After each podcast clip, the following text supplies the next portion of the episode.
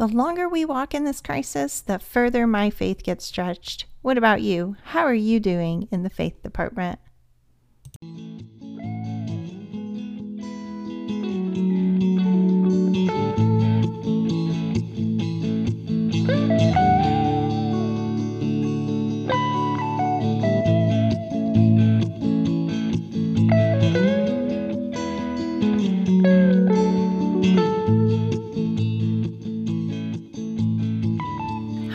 And welcome to the Raising Kids on Your Knees podcast. Raising Kids on Your Knees is a ministry dedicated to equipping you to pray and parent life into the lives of your children. I am your host, Tina Smith. Welcome to the show. I'm so happy you're here with me. My prayer for you is that your time here will help you grow in freedom and victory in Christ so that your prayers for your children are powerful and effective.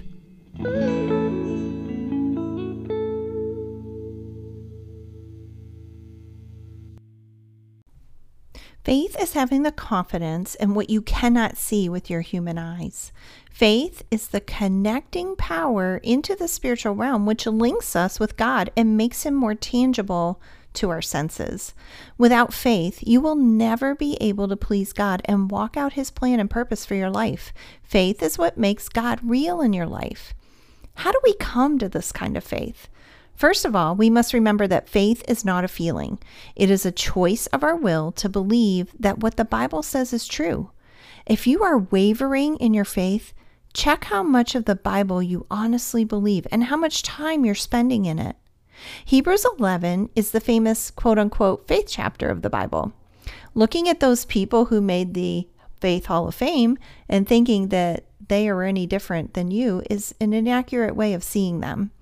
Each one listed in the chapter were people just like you who made the choice to believe that what God said was the absolute truth. Each one was fully persuaded that God had the power to do what he promised he would do. Are you fully persuaded that God has the power to do what he says he will do in your life? Here are a few things that may be standing in the way of your faith in God an absence of his word, wrong motivation, and a wrong source of knowledge that comes from your flesh, your mind, and your emotions. There is no room for your flesh and your emotions in a walk of faith. We are also living in a postmodern culture that has an attitude of skepticism, lack of trust, and values identity over truth. There are no longer any absolutes. In order to assess your faith level, it is absolutely necessary to honestly evaluate how much of the culture has influenced your thought processes. I want to share with you a few things from the Word this week that we're going to be talking about in the devotions. And the first the first thing I want to talk about is how faith comes from hearing. Romans 10:17 says, "So faith comes from hearing and hearing through the word of Christ." Faith is the connecting power into the spiritual realm. We talked about that. It links us with God and makes Him a more tangible reality to our senses. In order to become a child of God, God gave you the gift of faith. Otherwise, we would be able to boast that it was our choice. You can read about that in Ephesians 2 8 through 10. But once you become a follower of Jesus, it's up to you to maintain that faith. Maintaining your faith is much like a fire that needs attention, otherwise, it will go out. Maintaining your faith comes from hearing, but not just hearing anything, it comes from hearing the word of Christ. If you find yourself lacking in the faith department, increase your time spent in the word. There's a direct correlation to hearing the word of Christ and a strong faith. Those that you see who have a strong faith have spent a lot of time in the word and are living it out. Hebrews 11:6 says, "And it is impossible to please God without faith. Anyone who wants to come to him must believe that God exists and that he rewards those who sincerely seek him." The first question I have to ask myself when I read this verse is, who do I really want to please? As a child of God, we all know that right answer is I want to please God. But when you get to the end of the day, who is it you've spent the day trying to please? There are times when pleasing God will mean you will not please other people. Are you willing to take that chance? If you're not, whomever you are striving to please is an idol in your life. Faith is the prerequisite to pleasing God. Without it, it is impossible to please Him. Why? Because it takes faith to believe that God exists. It also takes faith to believe that He will reward you when you sincerely seek after Him. God is not detectable with our human senses. Faith is the only thing that connects our senses with God the Father. Faith is also the only thing that will allow you to please God when it may make others unhappy? Are you willing for someone to reject you if pleasing God in your life offends them? 2 Corinthians 5 7 says, We live by faith and not by sight. Have you ever played a blindfold game where you had to trust someone else to get you from point A to point B? You had to believe that the person leading you was trustworthy because you they could see where you were going, but you couldn't. It took faith on your part to believe they would get you there safely.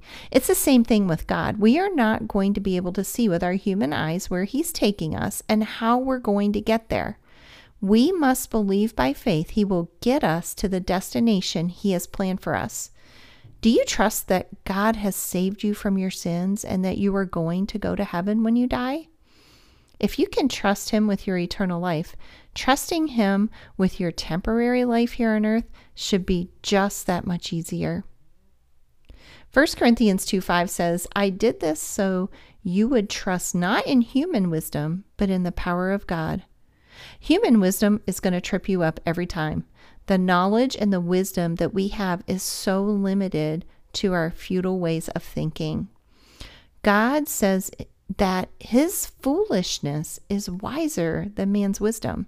Yet we all tend to think we know more than God most of the time. Leaning on what we think we know is a surefire way to miss out on the power of God. God loves to show us his power and strength, and we love to see it. The only problem we have is changing the way we think about our own wisdom. It will require faith on your part to start trusting God's wisdom.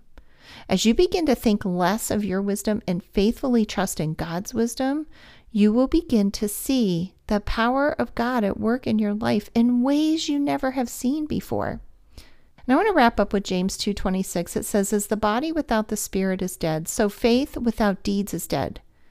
Before you became a believer of Jesus, you were physically alive but spiritually dead. When you chose to follow Jesus and put your trust in him to save you from your sin, the spirit inside of you came alive. If we say we have faith in Jesus, yet do not walk in that faith, it is as good as dead. There is no life in your faith.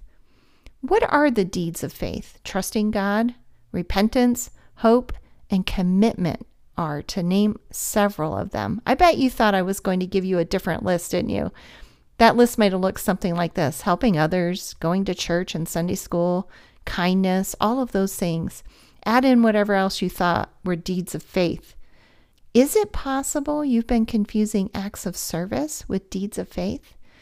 Faith is what makes God real in our lives. Faith is being fully persuaded that God has the power to do what He has promised.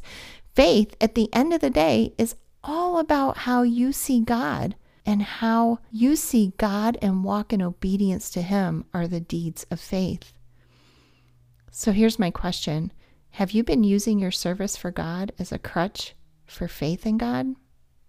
Thank you for being here with me today. I know that this whole season of waiting and trusting God and having faith in Him have been hard, and God is stretching all of us in many, many ways.